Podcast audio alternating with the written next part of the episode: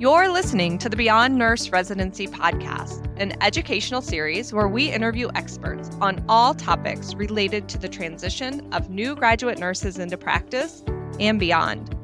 I'm your host, Nicole Weathers, Director of the Iowa Online Nurse Residency Program. Thanks for joining us. Let's jump in. So, first impressions aren't just important, they are everything. And when I reflect on my first job as a nurse and my orientation, the thing that stands out to me the most, almost 17 years later, is my preceptor. I wish I could share that it was a delightful experience, that I love going to work every day. Unfortunately, for me, and maybe many of you, that just wasn't the case. I was bounced around between several different preceptors, some of them kind and compassionate and clearly remembering what it was like to be new, learning things for the first time. And some of them had been on the unit longer than I had even been alive and had zero patience or desire to teach me the things that I needed to know.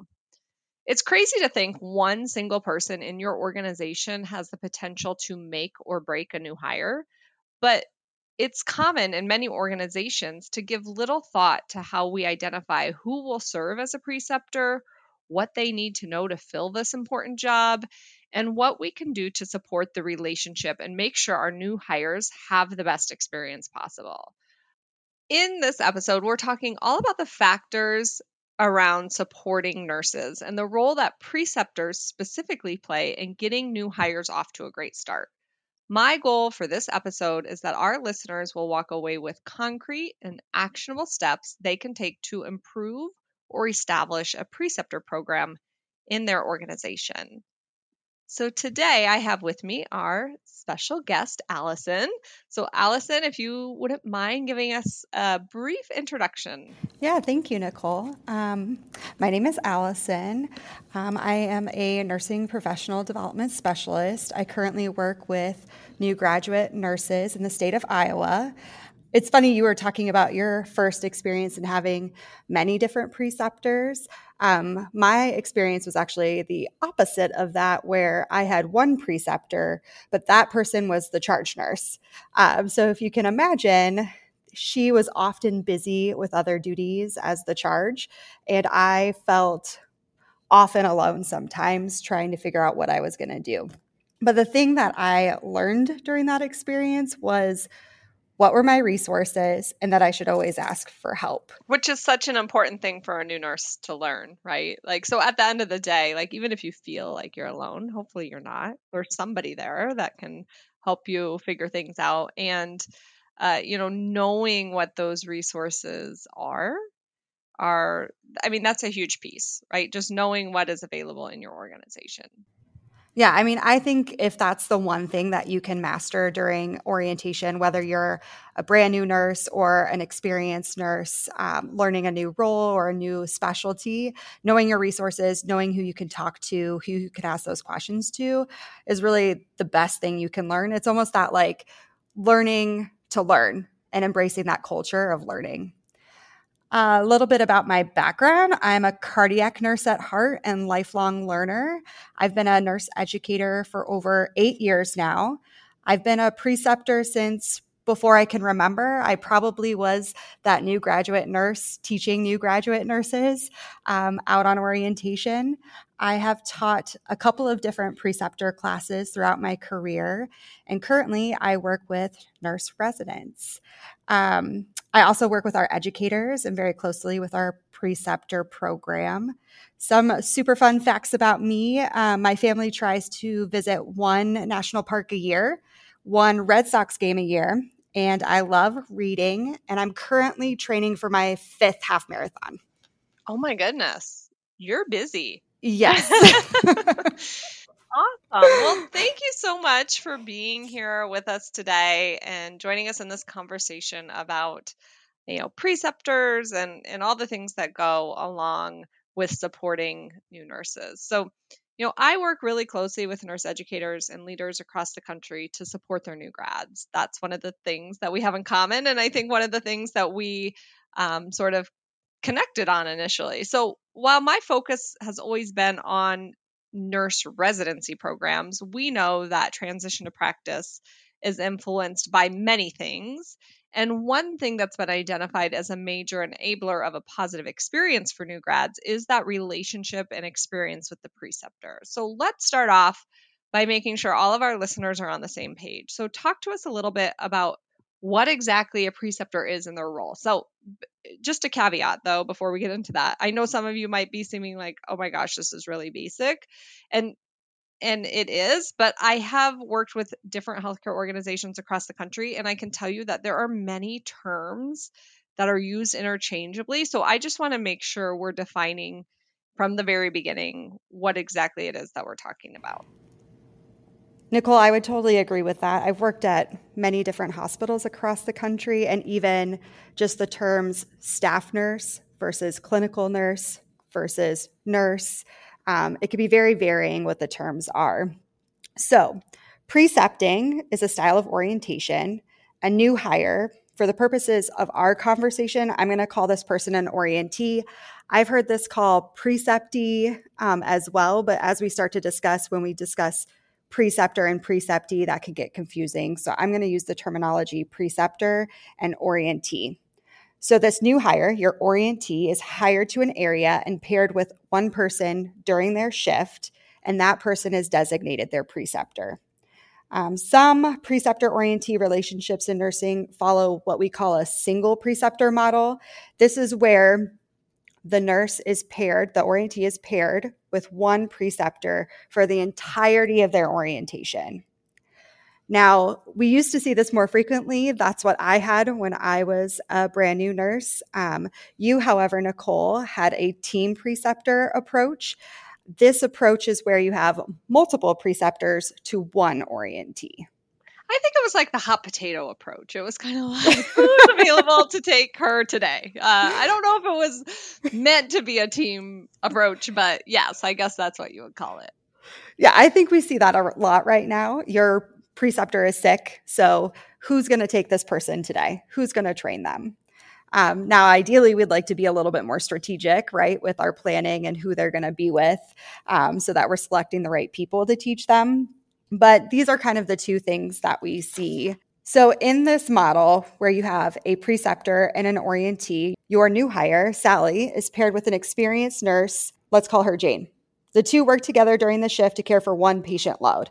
This is the important part because sometimes you see, um, and I've worked places where they start to give you a higher patient load because you're two people. And sometimes we see that towards the end of orientation. But for an ideal orientation model, what you're going to see is new hire Sally is paired with preceptor Jane. The two work together to share that one patient load. And Jane is going to coach and teach Sally into her new role. And they are one dyad working together. Yes. And I think that is such a good point to bring up because you are very right. And that many times they will see that, oh, we have two nurses. And so they can take double the traditional maybe patient load or the standard patient load for that unit. And just really advise people against doing that if at all possible because the whole purpose is to give that preceptor time to coach and teach as you said that orientee on their role right and what they're supposed to be doing. And when we start adding extra patients onto their patient load um, that just takes time away from teaching. And I think that's a surefire way to burn a preceptor out really quickly and not have a positive experience for that new grad. Yeah, and I think the important thing to remember too is that most of the time in these scenarios, the orientee isn't counted into the staffing matrix. So there's no real pull to build them up with more and more patients other than spreading the patient load obviously but we need to somewhat protect their patient load so that they can have that time to learn and grow uh, I have seen some organizations will even protect the preceptor and orientee in the beginning and give them lighter loads um, and lighter acuity. But I think in the current state, we're not seeing that as much. We're seeing more of this stretch and pull for our preceptors and orientees.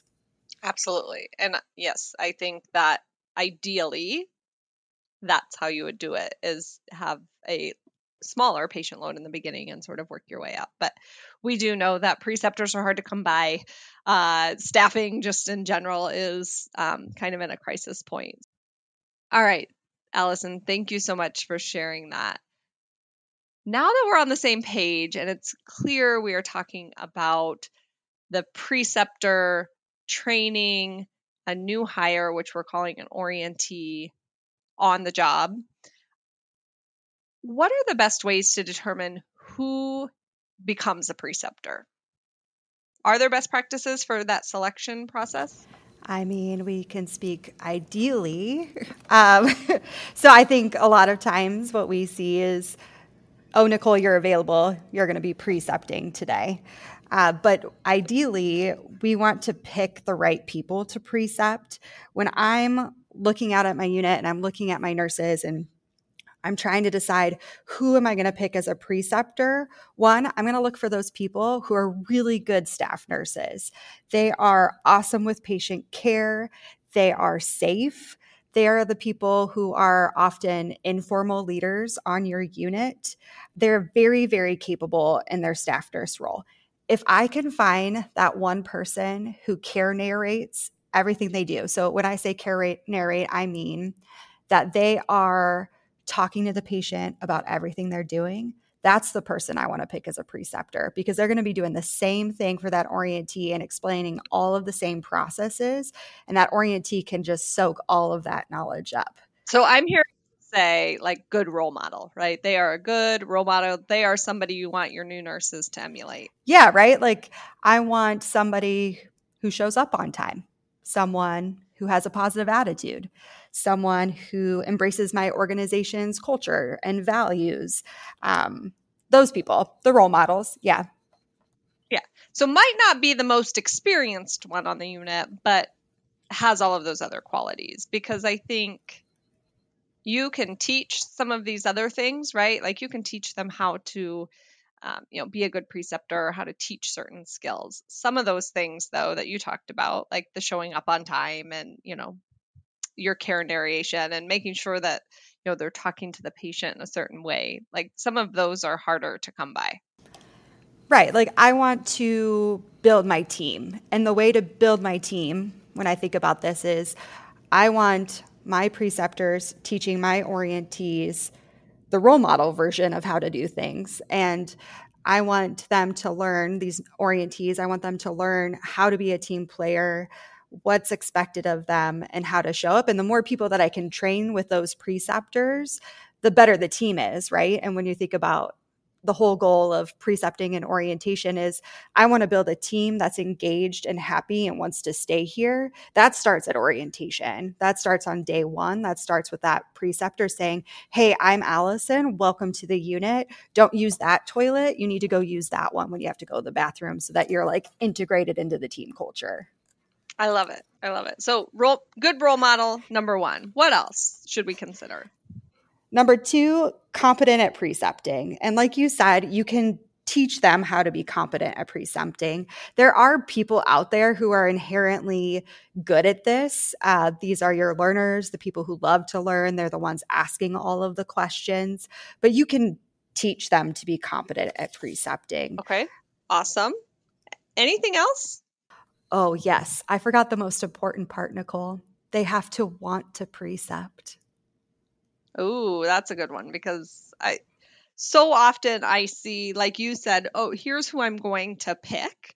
So a lot of times we we see this in healthcare all the time, right? You're being told that here's your new hire that you are going to precept today, um, and they don't always want to do it. So thank you for pointing that out. Tell us more. Yeah, so I want to make sure that they want to precept, that they are going to be engaged. If I pick someone who doesn't want a precept yet, they're not going to really spend the time and effort welcoming this person into my organization or my unit. And they're it's just not going to be the same outcome that we're looking for. Now, what happens if you have a whole unit of people who don't want a precept? So that's something that you as a leader or an educator need to start thinking about early on. So when I say that, I mean identify that person on your unit that you want to precept and start building them up. So recognize those attributes. Tell them that you think that they're going to make a great preceptor, that you understand that they're not ready right now, but maybe we could talk about going to a class or what other things can we do to build this person up so that they're proactively ready to precept when I need them to, instead of being a leader or educator who has to very reactively pick people who don't want to precept. What great advice on that. Like that's not something that I've ever thought about, but you're almost like planting the seeds in them from the very beginning, right? That this is maybe something that you see, maybe you pick out that wow, they would be a really good role model.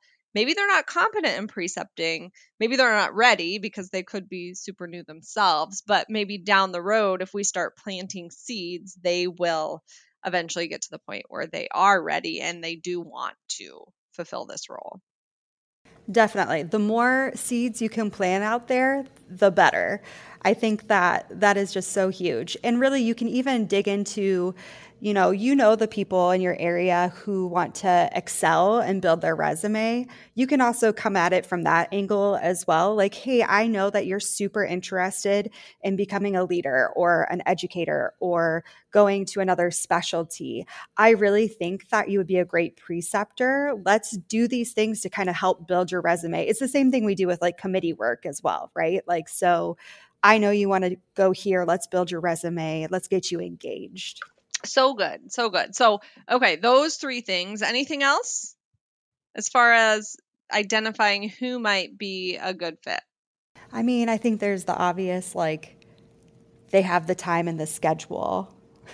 Sure. Yeah. Well, no, that's a good point. Like, are we are we identifying like a PRN staff who's here, you know, not ever or maybe it's somebody that you know has a lot going on at home and maybe they have missed some shifts or they're going to be going off on a vacation or whatever you know the case may be uh, you know making sure that they are going to be here readily available um, and able to focus on sort of this role so that's great.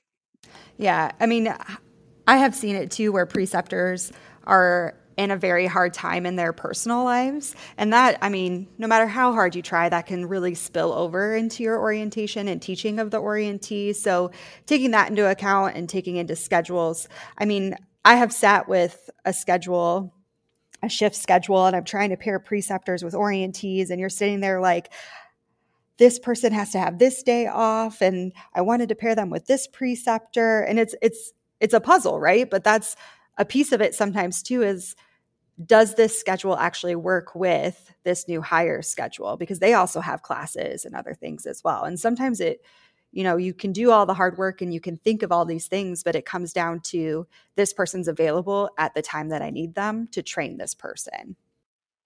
Such a good point. Another great point Okay, so we've determined who. Now let's talk about what they need to know to get started. So you said, you know, role model, you said, you know, that they're available, that they want to do it, but you also mentioned being competent. So are there specific things that they should know or, you know, do they know everything simply because they once were an orientee? So there are some things that our preceptors need to know that it's out there in the literature, it's out there in the research the preceptor role essentially encompasses being a facilitator, being that role model that we talked about, being able to evaluate the orientee, the socializer, educator, and a protector. So, this includes facilitating learning opportunities, role modeling the hospital and organizational values, unit culture, evaluating their skill attainment and their workload management, which can be very challenging for the preceptor, introducing them to the team and important people. I think that one's forgotten quite a bit.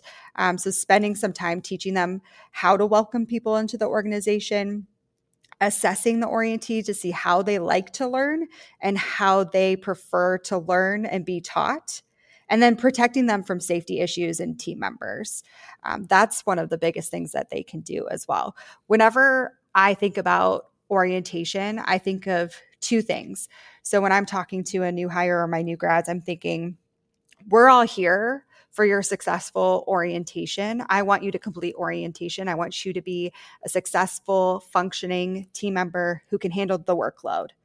but I'm also here for patient safety. And that's why we have a preceptor. And that's kind of what makes nursing and this preceptor orientee dyad different than you may see in other fields.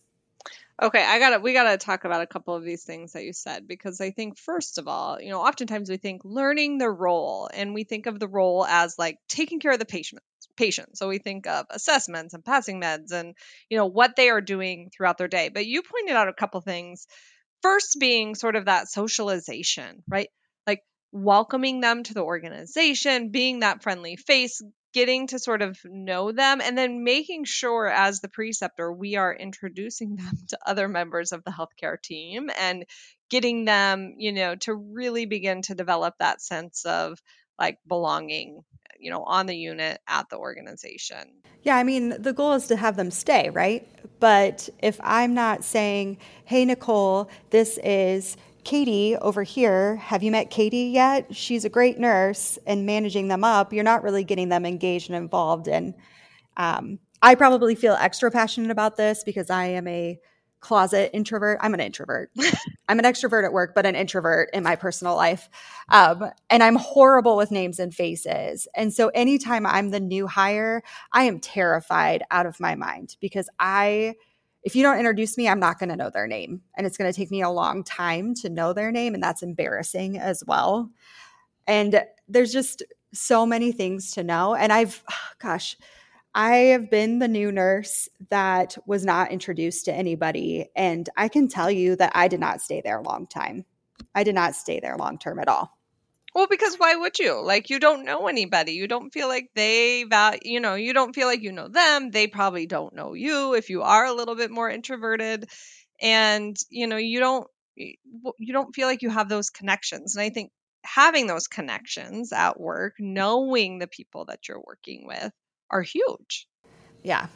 It's it's a huge deal. And you know, when we talk about nursing, we, you know, historically talk about nurses eat their young or you know the buzzwords of incivility. And, we're not going to talk a whole lot about that today but as a preceptor it's so important that you are socializing them and protecting them from those situations so that they they feel that sense of belonging that they feel that connection.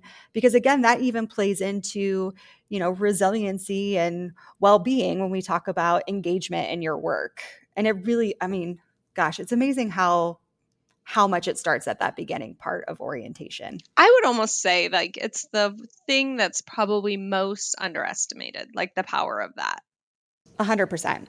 Okay, so we talked about socialization. I love that you brought up safety. So again, not necessarily about you know learning the day-to-day skills, but making sure that we are keeping our patients safe. So tell us a little bit more about what they need to know there. So I think that's a really challenging one for the preceptor. You need to know how to observe and assess the new hire to see if they are being safe with patients. That means you can't sit at the nurse's station. You can't be outside the room because you have to be there watching them to make sure that they're safe with patients.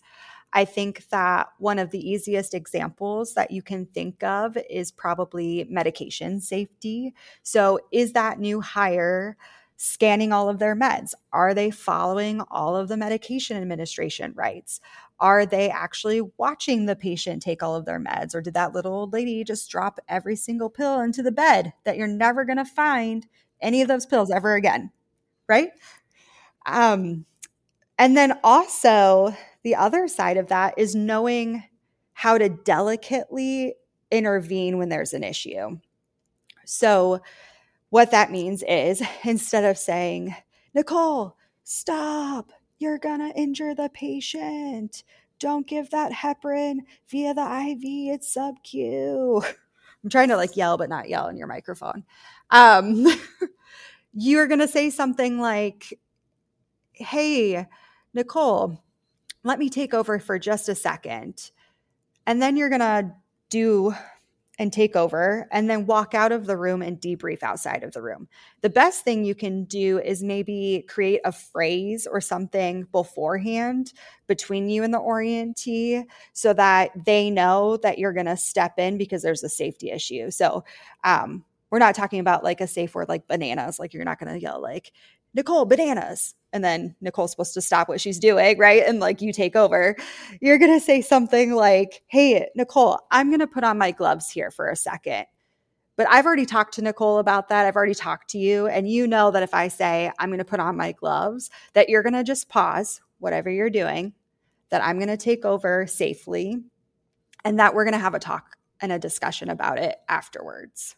So it's like two sides of it, right? Like I want to keep the patient safe, but I also need to keep the orientee safe and provide that learning experience and stop them before they make the mistake now, if they do make a mistake, then I also want to treat it like a learning opportunity so that they are learning and growing in that moment as well. I love that. That is so good. So we are we are teaching preceptors how to socialize new grads to practice. We are teaching preceptors how to be that protector. So they need to have some of these strategies in their back pocket related to creating sort of having that conversation ahead of time about you know if we're ever in a situation this is what i'm going to say what else do we need to teach preceptors about for this role well, there's that very fun and exciting topic of evaluation. Um, so, when I say evaluation, I'm saying the paperwork there is always some kind of paperwork that the preceptor needs to do. And this can be a very important tool. Um, it's often in the form of either a competency based orientation checklist or competency statements or some kind of plan that the preceptor is following or form that they're filling out to show the orientee is meeting expectations and meeting growth. The really well designed forms will also help that preceptor give the orientee feedback as well. And so knowing how to give feedback is an important uh, yes uh, thing that they need to know as well. Yeah. Definitely. Yeah. So filling out your paperwork, evaluation, you know, one hot topic right now that I've had a lot of conversations about is preceptors having the ability to, like you said, observe, assess, evaluate, not just do they know how to insert a Foley or insert an IV, but do they have clinical decision making and critical thinking skills? So maybe you can talk to us a little bit about that. Yeah, so that concept's a little bit harder, right? So, and we run, I run into this all the time when preceptors uh, when preceptors come up to me and they say, you know, I can't tell if they're critically thinking. I can't tell if they're cl- using clinical judgment or what are, what are they thinking, right? Like what are they thinking? And the question is like did you ask them? Did you ask any questions to see if they knew why they did that specific thing?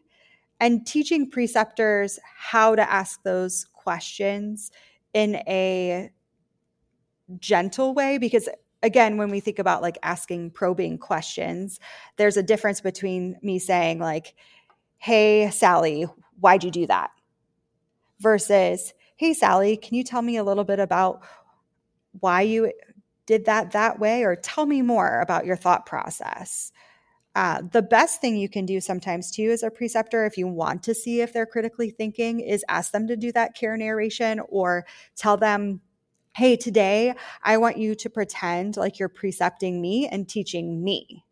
And then in that way, they have to explain all of the things that they're doing as well and kind of the why. But in general, too, like when you're thinking about uh, patient assignments and which patient you're going to go see first. As the preceptor, you're going to ask those questions like, all right, who do you want to see first and why?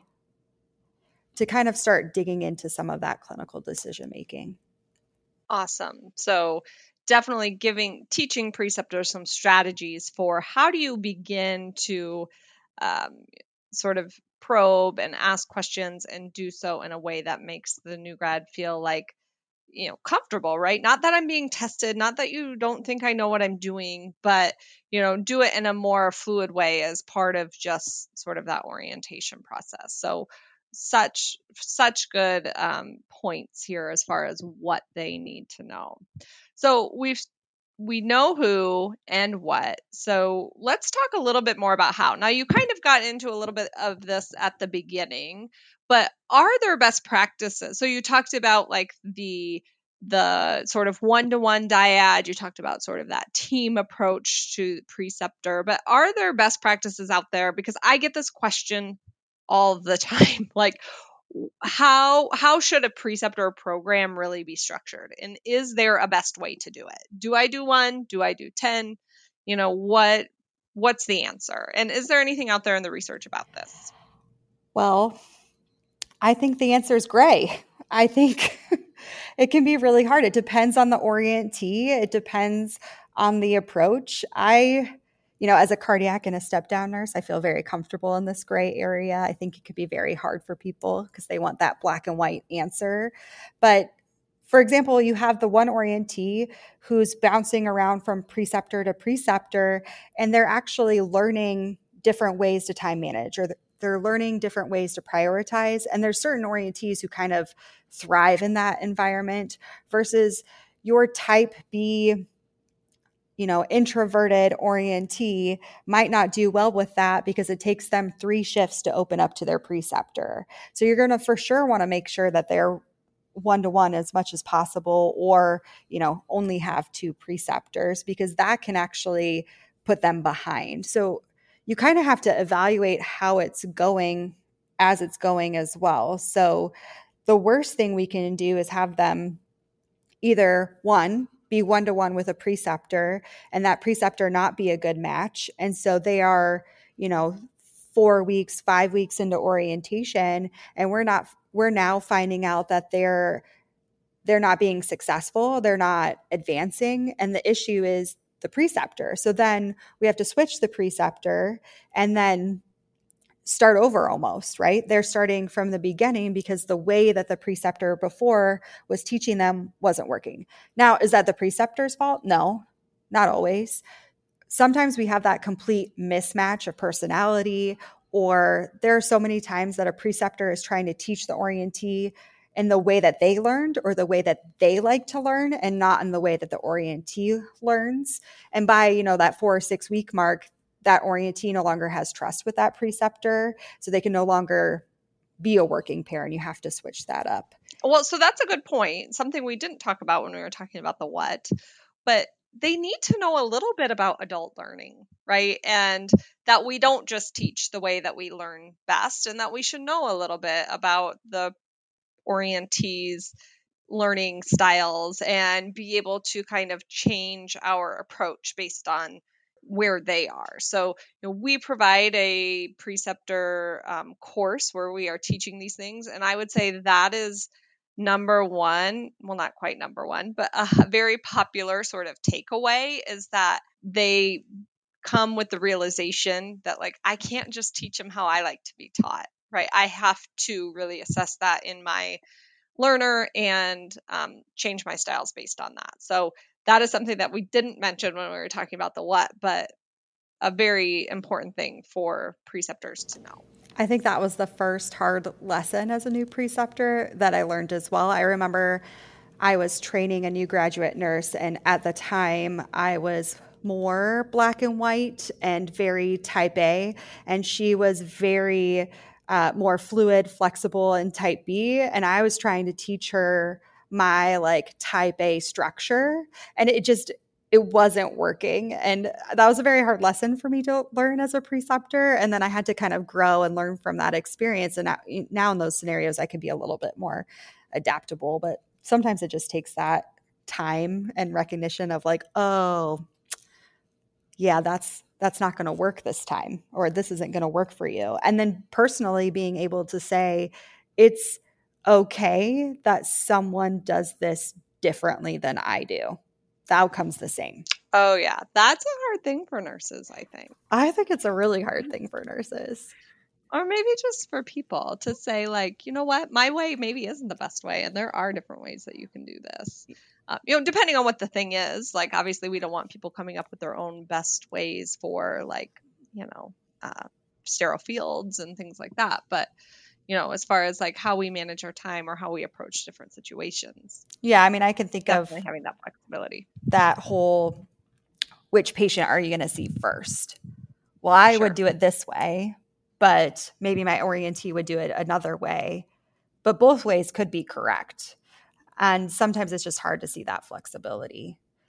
Um, bouncing back i think the other thing that we see with multiple preceptors is if you don't have a really strong orientee who can vocalize where they are on orientation they're just going to be restarting from the beginning every time.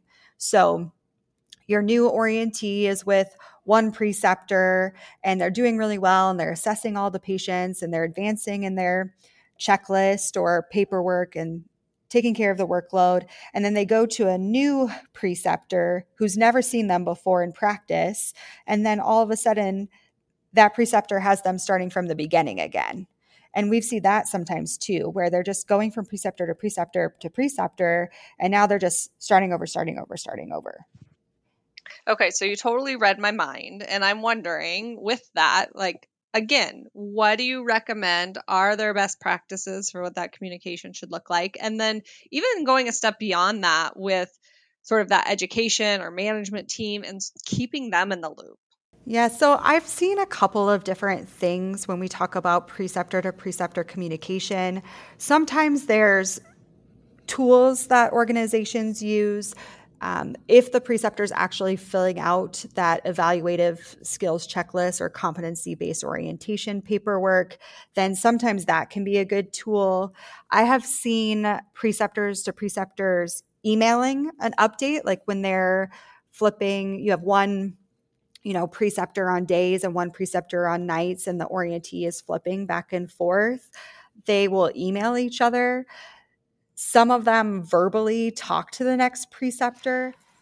So, the most important piece of this preceptor to preceptor communication is that they include the orientee. What can happen when you do not include the orientee in these communications is it turns into this triangulation and incivility. So, what we don't want to see is preceptor Sally talking to preceptor Joe at the nurses station about how our new hire Katie is having some issues with time management and nurse Barb walks by the nurses station and you're like, "Oh, you mean that person's slow?" And then all of a sudden, the whole unit thinks that this new hire is slow, right? And now they have their they're pegged with this huge sign that says slow. And I mean, that's a, a silly example, but I've actually seen this happen more than once. Oh, it happens More than once. all the time. And so you have to be very open and very transparent. And the more that you can create opportunities, whether that's through any kind of evaluative paperwork or processes where you help the preceptor and orientee, or maybe you teach them to have this open dialogue of feedback and more importantly too if you are going to have preceptors talking to other preceptors that the orientee knows that it's happening and if possible that they are a part of that conversation. So, do you guys, uh, you know, where you work right now, do you have like set, um, I don't check-in points throughout orientation where you have, like, you sit down with the preceptor and the orientee, or you sit down with the preceptor and the orientee and the manager to have some of these conversations? I mean, is that something that you guys have built into your process? we have built in rounding so our leaders and educators round with our new graduate nurses and i believe our experienced new hires as well they have a set number of questions that they ask them and see how they're going and how everything is doing. Um, sometimes they include the preceptor in those conversations. Sometimes it's just the orientee so that the orientee can feel a little bit more free to vocalize any issues with the preceptor. Sometimes the educator or leader will also meet with the preceptor before that round to see where they're at. So we want to see the new hire be self aware. So if they're struggling with something and the preceptor identifies that in this round, we want the new hire to also identify it. Otherwise, there's something else going on as well. Great. Good point. All right, Allison, a question that I get frequently about establishing a preceptor program and designing a robust orientation is about time. So, how long should a new nurse be on orientation? Number one, like what do we suggest? And then how do you decide, you know, how much time they need, etc. So, maybe you can talk to us a little bit here now about best practices related to this topic. So, orientation length is going to be really dependent on many variables. I'm thinking what specialty training they're receiving, patient populations, what skills they need, what did their school training look like. We're still in that area where some of our new nurses are struggling because they had less education and training because of COVID. So, what did that look like? What was their previous experience as well? Someone who has been a certified nursing assistant or patient care technician something like that on the unit may actually, you know, they know where things are and they may progress a little bit faster because they're not spending 30 minutes looking for a piece of supply because they have always known where that is because of their previous experience. And it can also depend on the preceptor, right? We've talked about that. The preceptor can either hinder their orientation and have them kind of revert back or they can help them move forward. As far as best practice, I would say we're looking at a competency based orientation. So that's based on Donna Wright's competency model. When the new hire shows competence in their identified competencies, whatever those may be for the specialty or the unit, then they come off of orientation. And that can be different based on different specialties. Sometimes we're looking at the specific uh, scope and standards of practice, either ANA or specialty specific, like ENA is emergency, uh, AWHONN for OB, things like that. So I think, you know, we get the, the we want the magic wand to like know when this person is going to be done and how much they need but you know the short answer is it's it all depends right it depends on various factors and um as much as we would love to say yes six weeks eight weeks ten weeks 12 weeks whatever um, it just that's just not the case. Like we can't wave that magic wand and give people who are building pro- preceptor programs um, that specific of an answer.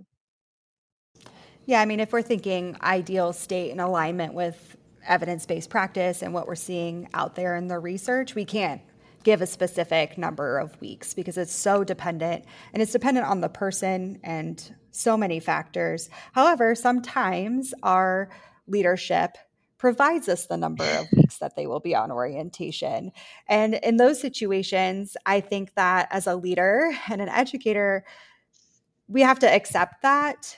It can be very challenging, but the focus in those scenarios and really any orientation scenario as well is focusing on not necessarily having them see all of the skills and seeing all of the patient population, but we're looking at can they manage the workload? I need them to manage the full workload by this number of weeks as designated by my leader. And how can I instill in them that learning on the fly? So that's Donna Wright's wording, but you know, I want them to be able to say, I have never seen this piece of equipment before. I know that I can check the manufacturer's recommendations. I know that I have this policy and resource. I know that I can go to this educator or charge nurse or my old preceptor who's working, you know, next to me and I know how to find that information. So it's almost like you have to teach them to learn and how to learn and what those resources are so that when they come off orientation and they can manage the full workload, even though they may not have seen any respiratory patients because it's not respiratory season, they know what their resources are to learn how to care for that patient. I think acknowledging or helping them understand that, like, you never know it all. Like, you never know it all. You are never going to know everything that you need to know to perfectly do this. um, and acknowledging the fact that we are lifelong learners and we're not going to be able to see everything on orientation. That doesn't mean that I'm not ready to go. It just means that I, like you said, have to be aware of where maybe I didn't get as much exposure and be prepared to ask for help and ask questions and know what my resources are. Yeah, exactly. I always share with our new grads that I I've been a nurse for a long time. I have never placed an NG tube. I my background's in cardiac care and the opportunity never presented itself. So if I was out helping on the unit and somebody asked me to place an NG tube, I would have to use all the resources and I'd probably try and find somebody so I could see somebody do it once and teach me how to do it before I did it. But I just in my all my years of practice, it just never that opportunity never came up for me. And it's so interesting how your patient assignments can be completely different than somebody else who starts at the same time as you. So you have two new nurses hired on the same unit. They can be in completely different places after a year of practice just based on what patient assignments they got what days that they worked what shifts they worked you know maybe you could go a whole year and maybe never do an admission or a discharge based on where you work i don't know probably not but you know so you could you could totally not see all of the skills or even never do something that somebody does all the time that's where we get some of these nurses on your unit where you're like oh I know I'm going to go to Nicole to place that IV because she places them all the time. That opportunity, you know, didn't, I haven't done it in forever because my patients always have lines. I don't know. Yeah. No, I get what you're saying. I mean, it just it really just depends on the cards that you have been dealt in the time that you are on orientation. So, uh, I think yes, though, recognize being able to recognize that and again know know who it is that you need to go to. So, we've talked a lot about precepting new nurses. Those, of course, aren't the only ones that need these types of experience. As everyone knows, we have students, we have interns, externs, experienced nurses new to the organization, experienced nurses new to the specialty, and likely others I have failed to mention. All of these people, however, need preceptor experience or need, you know, that time with the preceptor to learn their role. So that is a lot of people who need these services, which brings us to our next topic about preceptor burnout. So what can organizations maybe do or is there any you know strategies that you've used there any strategies being shared in the literature about you know really trying to mitigate preceptor burnout? Yeah i think a lot of our organizations have spent a lot of time integrating wellness and resiliency training into nurse residency programs. The important part, too, is going to be identifying those organizational resources and training and making sure that our preceptors have that training as well. They are the ones out there coaching and mentoring these new hires. We, as educators and leaders, need to be coaching and mentoring the preceptors. We want to make sure that they have the support that they need, that we are truly giving them the resources that they need to be successful in that preceptor orientee relationship. That can be shown through you know ongoing education continuing education credits ongoing training open forums where they can come and ask questions and get some coaching and mentoring. Because there's something also to be said as a preceptor to say in an open forum and say you know i'm having this trouble and for someone else to say, you know, I'm seeing that too. And then for someone else to say, you know, I had that problem and my educator coached me to do X, Y, and Z and it worked. You could try that next time. And then there's some that peer support as as well for those preceptors. I think the other really important thing is again making sure that the preceptor wants to precept, that they have the time to precept, and that if something happens, um, some situation happens with the patient that they need to spend some time maybe debriefing with the orientee, that the team, the charge nurse, the leader, whoever it is, is providing them that opportunity. Because I think the other piece of the puzzle for our preceptors and burnout is that they don't have the time to truly debrief with the orientee when something catastrophic happens or something provides some kind of distress because if it's providing dis- distress to you as the preceptor it's likely to you know providing distress to the orientee as well. Um, so giving them some time for that listening to them as well if the orientee needs more time with a skill and providing that opportunity for the preceptor or an educator to come in and give them that training. So they're really struggling with your electronic health system. And the, the preceptor says they're still struggling. They went to the class, but they just cannot get the electronic health system down. Can we, you know, find some time for them to practice on our playground? And can we, do we have a case scenario that they can work through on that electronic health record so that it's not the preceptor trying to play catch up with this one thing that they're struggling with while there's 50 other things happening. And then the other piece of that as well is as a leader, providing reward and recognition for that preceptor in the way that they like to be recognized. So, whether that's a huge recognition program that you have for all of your preceptors, or it's um, through whatever recognition program you have at your organization uh, where you send each other notes or I mean, I've worked places where that you get a note and like rewards. It's whatever your organization reward and recognition program is. Or is it something that, you know, as a leader or an educator, you write them a thank you note there's so many different things that you can do to make them feel appreciated and then also just that culture of saying thank you and acknowledging the hard work that they're doing and making sure that it's sincere when you provide that and not just something that you know you say because you're saying it.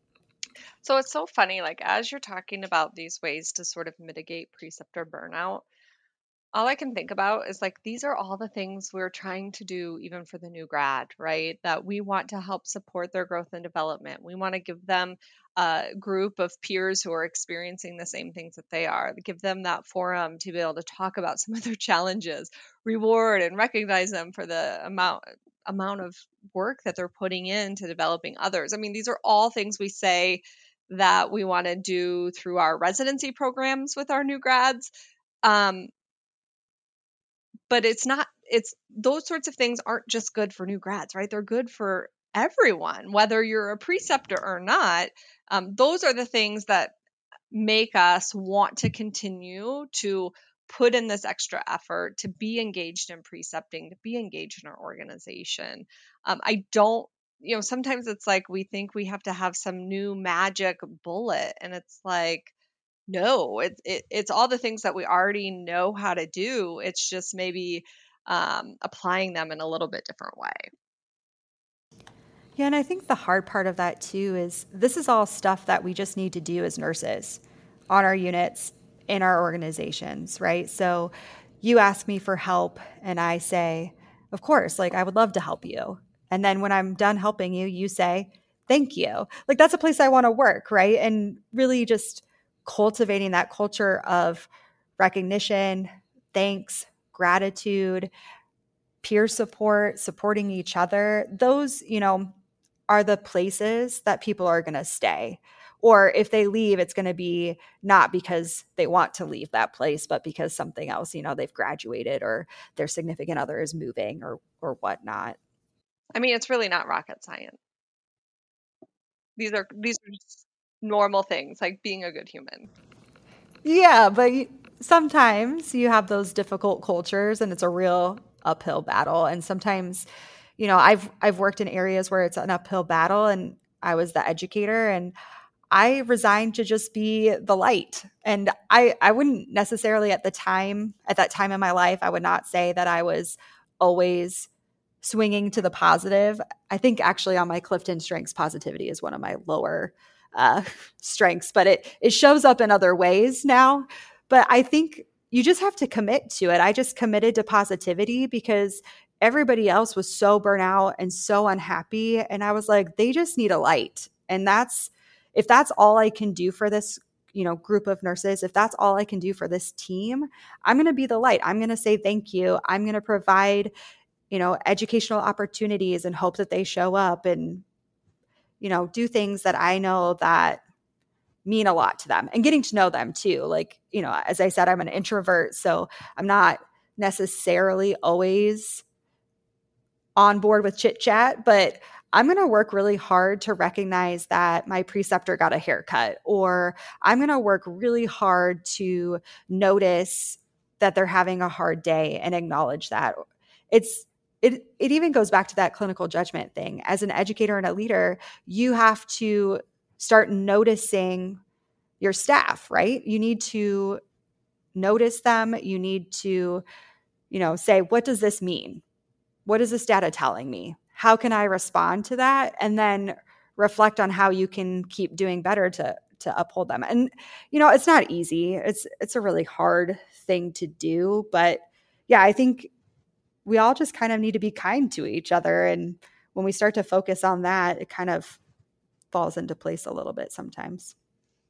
Oh my gosh, Allison, I feel like we could talk for hours, but we're kind of coming to the end here. So, I mean, we have talked about so many great things when it comes to preceptor programs, you know, different models, who should be a preceptor, what they need to know, how this all should look. We talked about preceptor burnout. Uh, so before we go, I have one last question to ask you. So when it comes to preceptors, what is one thing you often see organizations doing wrong or maybe wasting resources on that really isn't making a difference for the new grad at the end of the day? And what would you maybe tell them to do instead? I think it's that we are picking people because they're available. We're not looking at who necessarily has the desire or the passion to precept. And and that might just be where we're at right now with nursing and some of the shortages that we're seeing, but I see a lot of organizations putting a lot of focus on hiring our new graduates and a lot of focus on their programming. And while that is so important, it is also really important for us to focus on our current employees and our preceptors. So I'm talking about you know, acknowledging my team's attributes. I'm talking about recognizing and rewarding my preceptors, all those wonderful things that we just talked about for mitigating burnout for preceptors and which are actually all the things we talk about for mitigating burnout with our new grads. We need to be doing that for all of our staff. And if we focus and turn that focus to our preceptors and their training and their wellness and picking the right people, I really believe that we would start to cultivate that right environment and the right team and people would just be engaged and want to stay, right? That's that's the goal. I want an engaged team that works together and is generally happy when they come to work or at least when they experience something that's not happy, they're able to cope together in in very well ways with good strategies.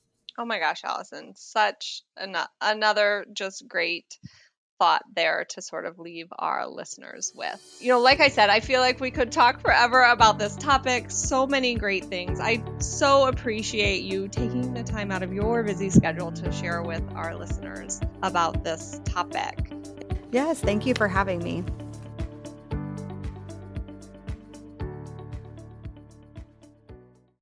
Wait, before you go, I want to make sure you know about all the resources you can use to support your new graduate nurses.